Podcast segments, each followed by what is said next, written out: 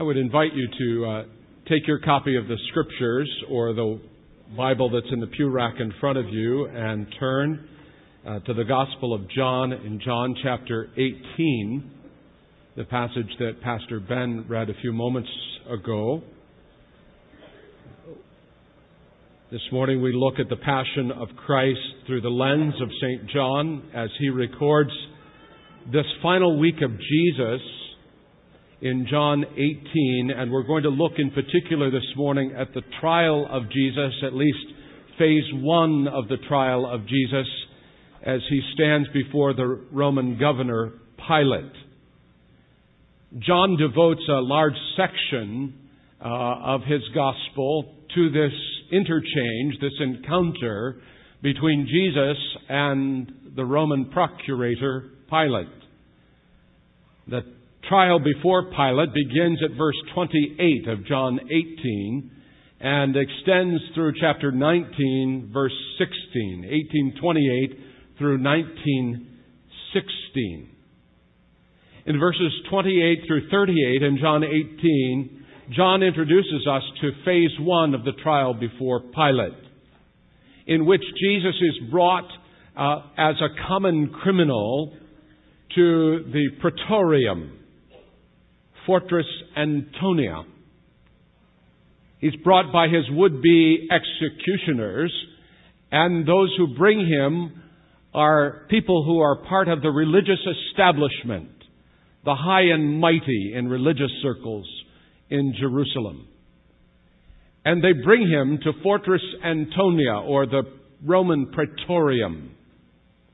It is the place where uh, Pilate is take, has taken up temporary dwelling. You see, Pilate normally lives in the city of Caesarea. If you've traveled in the Holy Land, undoubtedly you've been to Caesarea. The ruins there show that it was a, a particularly delightful city in this crusty dust and dusty um, crossroads of Judea. And that's where Pilate normally lived as he governed this backwater area called Judea, or as the Romans called it, Palestine. But because Passover was on, and because he wanted to keep a lid on any misdoing and riots, he chose to leave his comfortable palace in Caesarea and come to Fortress Antonia, to the Praetorium, which was affixed to the temple at Jerusalem to take up temporary dwelling there. Undoubtedly, the word had gotten to Pilate that uh, days earlier that, that, there had been a Jewish rabbi from uh, Nazareth, from Galilee, that uh, had made his way into the city, and he had been hailed as a king. In fact, uh, Pilate had undoubtedly heard that the people had torn down branches from the palm trees, a, a sign of a conquering king, a, a, a conquering war hero uh, in victory, returning from war. And, and they'd waved their palm branches and they'd taken off their cloaks and laid it down as a red carpet. And the children had uh, formed a parade singing and, and praising this marvelous king. Undoubtedly, that word had come to Pilate as he took up dwelling in the praetorium. And John tells us that very early on Friday morning, probably around 5 a.m., that uh, the Jewish mob, the crowd, came to the porch of Pilate. Look at the text. Get the picture in your mind's eye. The great representative of Rome's empire is in his headquarters. His word, Pilate's word in this part of the country is law. He could make or break people. He could uh, uh, cause them to rise to the highest height or he could put them to death. And here on the porch of Pilate at Fortress Antonia in the city of Jerusalem, there stands a man bound, brought by the Jewish mob. There stands a man He's a rabbi. His name is Jesus. They were unwilling to go into Pilate's house. Because it was Passover time and a good Jew would not want to defile themselves. Pilate's house was to be avoided like the plague. A good Jew would never go in. But the Jewish mob had a job to do. You see, prior to verse 28 of John 18, uh, what you'll find out is that the religious trial of Jesus had already taken place. He'd been before Annas and he'd been before Caiaphas. And they had already determined the outcome and they were, they were involved in some political machinations to be able to get what they wanted. They had wanted Jesus to be put to death because he was a nuisance to the religious establishment and they wanted him to be done away with. But they did not have the power to crucify him. In order to put him on a cross, that had to be Rome's job.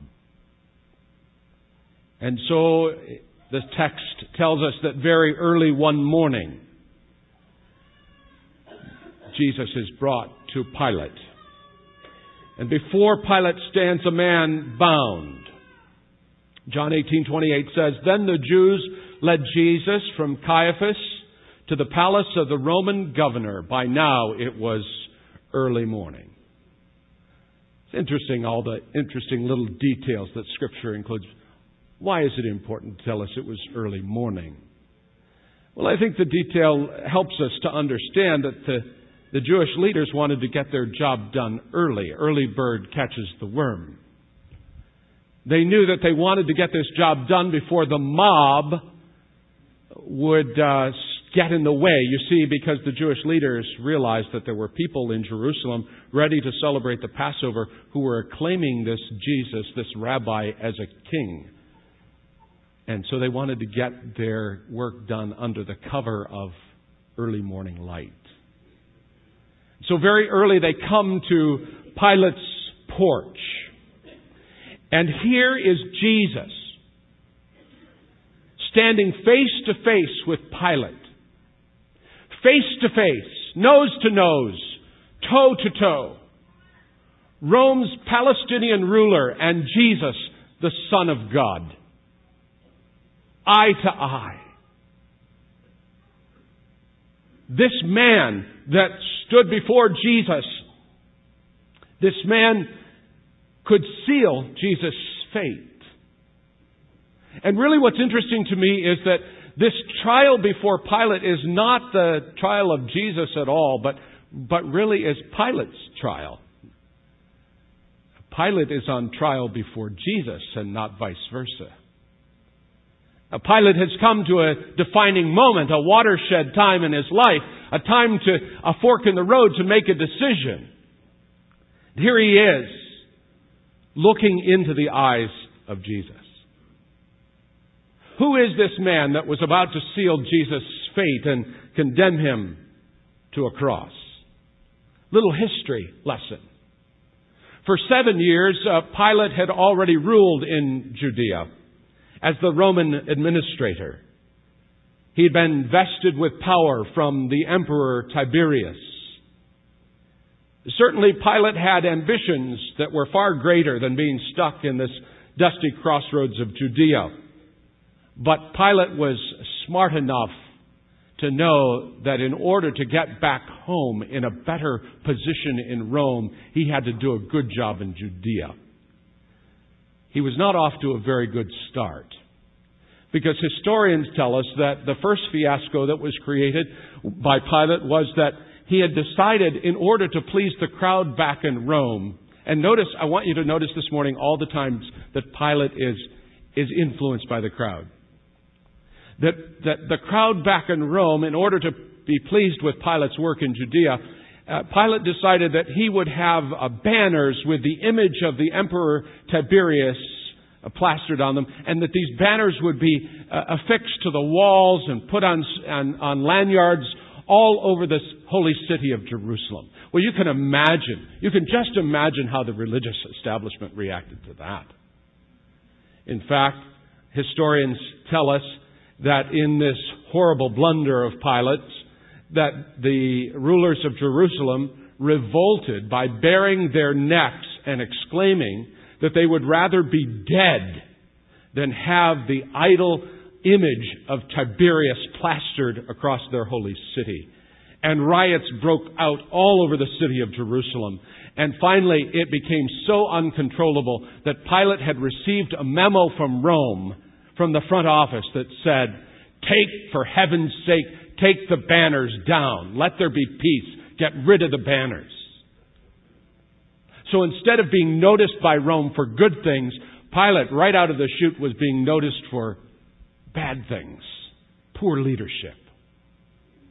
Secondly, the second fiasco that involved Pilate was uh, when he tried to respond to the need for clean water. There was no money in the imperial treasury of Rome to build an aqueduct in Judea. So what Pilate decided to do was to take funds from the temple treasury. Oh, Pilate might have been a smart politician, but he sure didn't know much about church people. You never fuss with the church treasurer. The Jews did not like it. And riots once again broke out. And instead of getting accolades from Rome, Pilate got another memo from Rome that said, abandon the water project. Just, just have done with it, Pilate. It's no use. Just forget it. And all of Pilate's dreams to become noticed by Rome so that he could climb the ladder and go back to Rome, to the beautiful city of Rome, all of those dreams were being dashed. You know, I think sometimes uh, in re- rereading the story of the Passion and rereading the story in particular of Pilate, we're often pretty hard on Pilate. I understand Pilate, though, as I take time to, to consider his predicament. He had a tough job. And I believe he worked very hard at it. And I believe he wanted to succeed and he had dreams. But Pilate was smart enough to know that in order to succeed here in Judea, he had to be a crowd pleaser. He had to be a people pleaser. That the crowd was the key to his success. And if we were honest with ourselves, I think that, that we would have to admit that we're an awful lot like Pilate in that. We have dreams too. And each of us, whether we recognize it as such, each of us has a crowd that will determine whether or not our dreams will come true. Maybe it's the people at work, or the crowd at the club, or the crowd at school. Maybe it's the family that raised you, or the friends that you've gathered round you that determines whether or not you'll achieve success. Your crowd may be comprised of customers, or clients, or patients, or students, or supervisors. Some of us seated here this morning may have a number of crowds that we're trying to please. Even preachers have their crowds. You'd be horrified, wouldn't you, to think that you've made the crowd your king? But that's exactly what the crowd is. It's exactly what the crowd is if it has the power to make your dreams come true. What's interesting to me is that sometimes in our crowds, we don't even like the people that are in the crowd. Now, that doesn't apply here. but we please them, we, or at least we seek to please them, and yet we don't even like them, but we know that they are the key to us getting ahead. And Pilate has learned that the hard way through two particular fiascos recorded by historians. That he needs the crowd. The poll numbers are important to him. And so very early on a Friday morning, the crowd brings Jesus to his doorstep. Pilate was smart enough, he'd worked with these Jews long enough to know that they would never come in, into his house. And so when he got word that the Jewish mob, the crowd, was on its way and that they had the Rabbi Jesus with him, he knew that he would have to interrupt his work that morning and go out to the porch to find out what all the fuss was about because his house, again, to go in there would be to be defile yourself and you could not celebrate Passover. And so he goes out to the porch and there's this bound rabbi standing before him. And here in the crowds, with a crowd shouting, Pilate uh, silences the crowd and he, he asks the question, What are the charges against this man? I want you to notice that, that they never really answer the question. Uh, the Jewish mob says, at least John's text says, that the crowd said, if he were not a criminal, we would not have handed him over to you. Their answer really isn't an answer at all.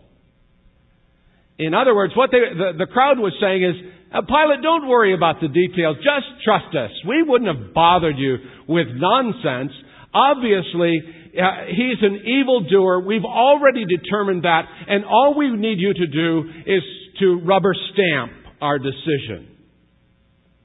Pilate was a smart man. He understood what the crowd wanted, and he understood what they were asking him to do. They wanted this man, Jesus, killed and to be put on the cross. That's the only good reason that religious folks ever came to his house. They never came for tea. They only wanted him to do their dirty work. It was clear to Pilate that this man Jesus had already been slapped around and maltreated. The crowd claimed that he was a criminal but as Pilate looked at him, and later as he interviews him, he determines that he had committed no crime, at least one that deserved crucifixion. And Pilate faces a horrible dilemma. He's caught betwixt and between. On the one hand, Pilate knew that he could not create another mess in Judea or he'd get another memo from Rome to say, back off, let down.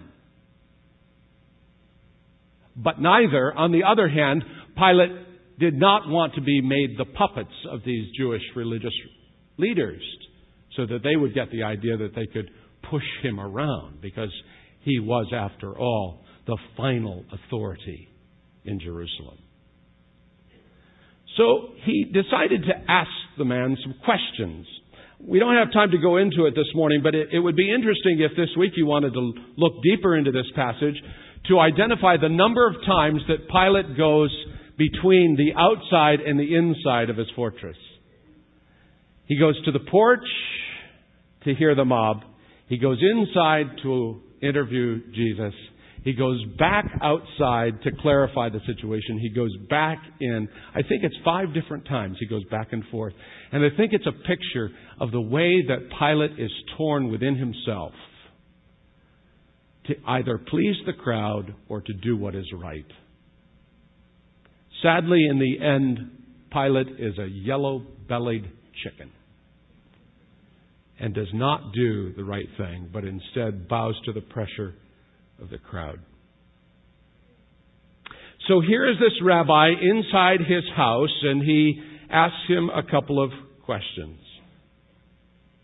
The first question he asks him is are you a king? Are you the king of the Jews? You get the sense that Pilate's question is, is half in jest. He's just kind of playing with Jesus like a, a sideshow, a curiosity on the sideshow at the circus. But, but as we see, Pilate sees more. We didn't read the whole exchange. We didn't go into chapter 19, but the next chapter, chapter 19, verse 8, tells us that actually Pilate was struck with fear in his encounter with Jesus. Later on in chapter 19, we find out not only is he struck with fear and afraid about this whole situation, but he gets a note from Mrs. Pilate. We don't know her first name, but Mrs. Pilate writes him a note and she says, Look, hubby, Take a word from me. I just had some horrible nightmares. Don't have anything to do with this Jewish rabbi. And in the end, he does the quintessential act of cowardice and he washes his hands of the whole thing and he says, I find no fault in him, but if this is who you want to crucify, this is your man. But his question, Are you king? is a question that I think rings down through the annals of human history and it confronts you and me today. Are you a king? Is he really king of your life? Have you bowed before him as your king? Pilate, representing the most powerful force on earth, the empire of Rome, and Jesus the king. And as this encounter goes on, he says, Well, you said, Jesus says, Well, you say that I am. And he says, For this I came, and for this I was born, to testify to the truth. Everyone who is on the side of truth listens to me. And, and Pilate says, Wait, wait, wait, wait, wait. And the second question, What, what is truth? Pilate's question is really the postmodern question today. Is there anything such as absolute truth? What is truth? Pilate says. I mean, we just finished a series called Inconvenient Truth, and we've, we've looked at the truths of Scriptures about some very important issues, and, and there are many other things that we could have discussed, and we've seen that there are still, thankfully, there still are some absolutes in Scripture. There was a day when there was a clear division between right and wrong. There were still absolutes. Unfortunately, today we live kind of in a fog and many things are very vague. Pilate's question, what is truth, I think is a question that's being asked all across our world today. Is there really truth? Pilate uh, shrugs his shoulders at it says, What is truth? You know, he didn't know it at the time. But in that very moment when Pilate asked his second question, What is truth? he was looking truth in the eyes. He was face to face with truth. And if he'd only known, when he asked the first question, Are you king? If he'd only known or been courageous enough, he should have bowed at that very moment and said, I make you my king. When he asked that second question, what is truth? If he'd only known or if he'd only had enough character to say, I believe that you are the truth and, and I divorce myself from all these power plays of, of Rome and climbing the ladder and, and I embrace you, Jesus, as true truth. But again, Pilate uh, was too controlled by the crowd.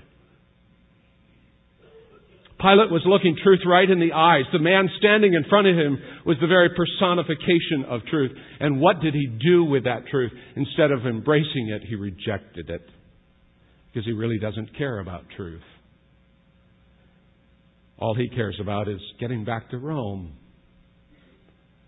And so he makes a feeble attempt at Roman justice. And and he says to the crowd, Shall I release this man to you?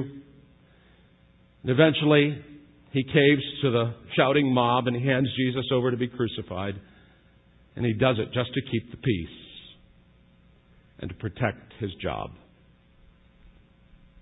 Sadly, in the process of it all, because he's small in character, he misses the greatest opportunity of his life. To me, as I read the story of Pilate, it is an incredibly sad picture and a pathetic moment in human history. Jesus, are you King? Jesus, are you truth? And this morning, as, as we come to a close this morning, I, those are the two questions I want to, to leave with you. Is he king of your life? Really? Is he really king of your life? Americans aren't much into royalty. I'm an exception. Anything English, I love. I'm an Anglophile. A couple of weeks ago, Barbara Walters had a, a piece on that was a two hour special about the royal family. You better believe I cleared my schedule and nothing was going to interfere with me getting an inside look at Buckingham Palace and the lives of the royals. But most Americans don't care about kings and queens. We're an independent lot. We pride ourselves on our freedom and our independence. Authority is not something that we like to have controlling us. We don't like the idea of submission or bowing or servitude. We don't want Big Brother interfering and meddling in our lives. Less government, less control is what we want. Don't tell me what to do. And then the scriptures come to us and says, if you would follow Jesus, you must make him your king. The problem with too many Christians today, I think, is this that we've been willing to make him our Savior, but we're not willing to step across the line and make him our King the Lord of our life, the leader of our destiny. Jesus, King? Is He King of your life? Jesus, truth? In this postmodern era, are we willing to admit that there one, there is one who is the truth? Jesus? The one who tells us the truth about who we are, the one who tells us the truth about where we came from and where we're going, the one who tells us the truth about our God-given purpose in this earthbound journey, the one who tells us the truth that creation matters, the one who tells us the truth about how we are to live holy and godly lives, the one who tells us the truth about God. And the question comes to us this morning, are we willing to bow to Him as King and are we willing to embrace Him as the truth? Jesus said, For this I came into the world. This was my purpose. I came into the world for this very thing, to testify to the truth. Everyone who belongs to the truth listens to my voice. Well, do we? Brothers and sisters, this may not come across as very profound or very relevant. It may come off as a bit legalistic and hard and heavy rules and relation, rules and regulations approach to living. But at the end of the day, no matter how you slice it or shake it around, the question in the Christian life comes down to obedience. Are we willing to listen to the voice of truth and obey it? Do we listen to the voice of Jesus? Really listen. Not just hear. Do we listen? Not just take the information from Him, but listen. Not just sympathize from the place where he's coming from, but listen. What did our mothers used to say to us? Now, listen, Ricky. What did she mean? What she meant was pay attention and do what I'm telling you to do. Listen. Will we? Jesus says, everyone who belongs to the truth, listen, pays attention, does what he says. Will we listen? Or will we pull a Pilate? Will we shrug our shoulders and ask, well, what is truth? What does it matter? I'm going to do what I want to do. Friends, listen. King Jesus is calling to us to a life of surrender and obedience. His ministry on earth is completed. Scriptures tell us as we read on in the Passion of Christ that as he was a condemned criminal and condemned to a Roman cross, that he wore a crown of thorns, a, pe- a purple coat of suffering, that he ascended the wooden cross throne. He bore our sins in his body on the tree, where he battled the greatest of evil powers. There he descended into the fortress of evil, into death. And it is from that place that he rose as the victor, Jesus the King. And the crown of thorns that he wore on that day on Calvary has been replaced with a heavenly crown. And the Jesus that you and I are now worshiping and serving is now the exalted Lord who is seated at the right hand of the Father. And he is now the victor. And he has established himself as the king. The question is, are we willing to bow before him as the king? Jesus stands in heaven right now as the faithful witness, firstborn of the dead, ruler of the kings of the earth, Christ the King. And one day the scriptures tell us that this same Jesus, our King, will return on the clouds, the same clouds that hid him when he ascended into heaven, that one day our King is coming in glory riding on the clouds, and that every eye will see him and every knee will bow. Every eye will see him. Every knee will bow, even those who pierced him. Peter Olson, a 20th century artist, prepared this complex work of art. I know because of the lighting and the distance, it's probably hard to make it out. I think it would be worth your looking it up on Google to find it. It's called Pierce. The artist is Peter Olson.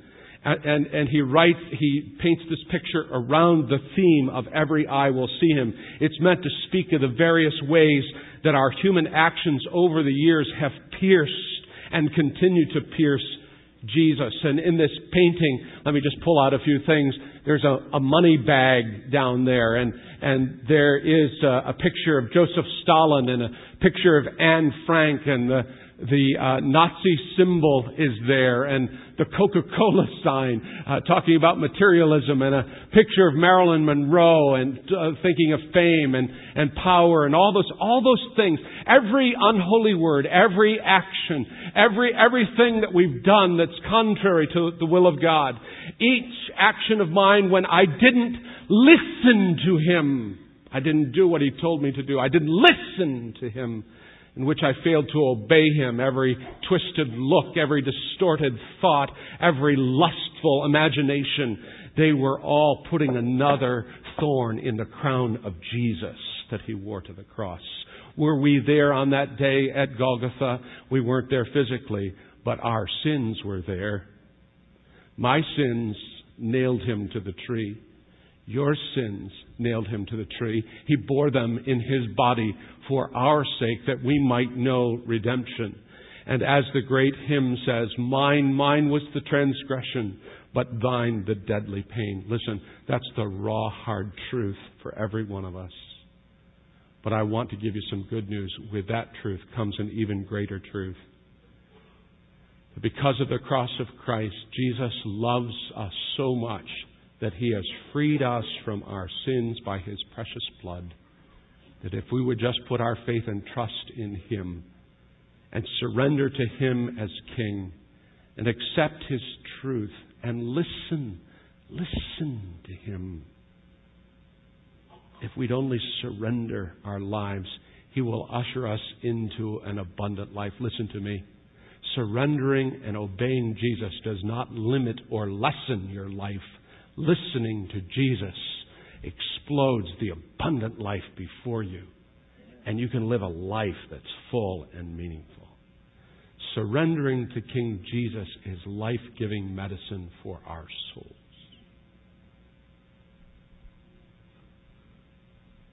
Who is your King? What is your truth? Who is your source of hope and who is the one that informs your choices and measures for life?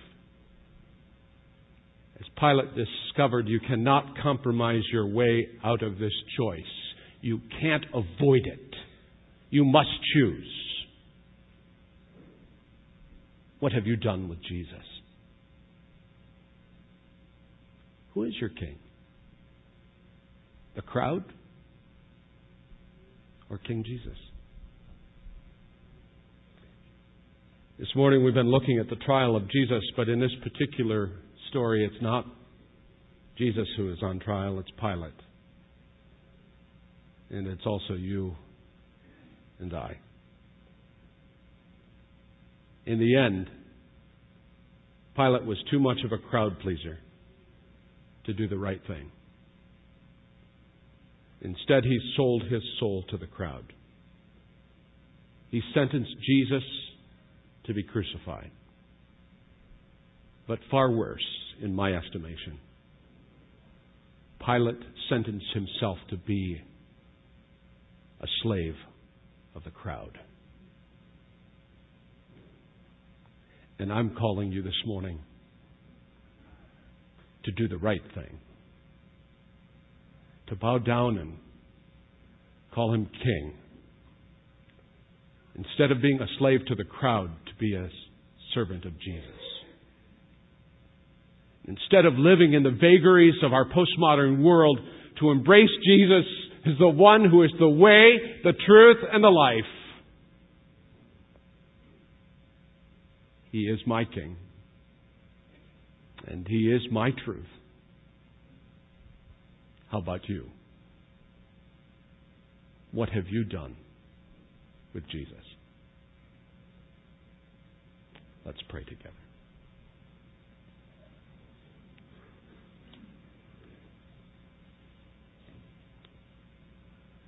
Jesus, this morning we acknowledge you as the one who is the way, the truth, and the life. We affirm the words of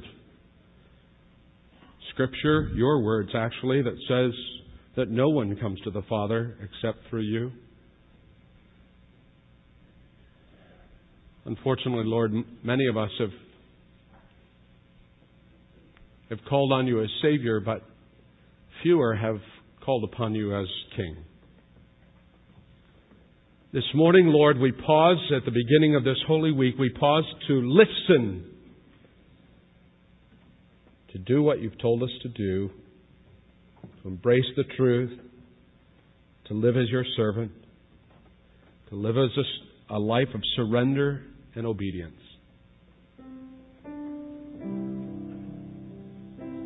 So this morning, Lord, rather than being dictated to by the crowd, we choose to bow before you as King and surrender our all to you.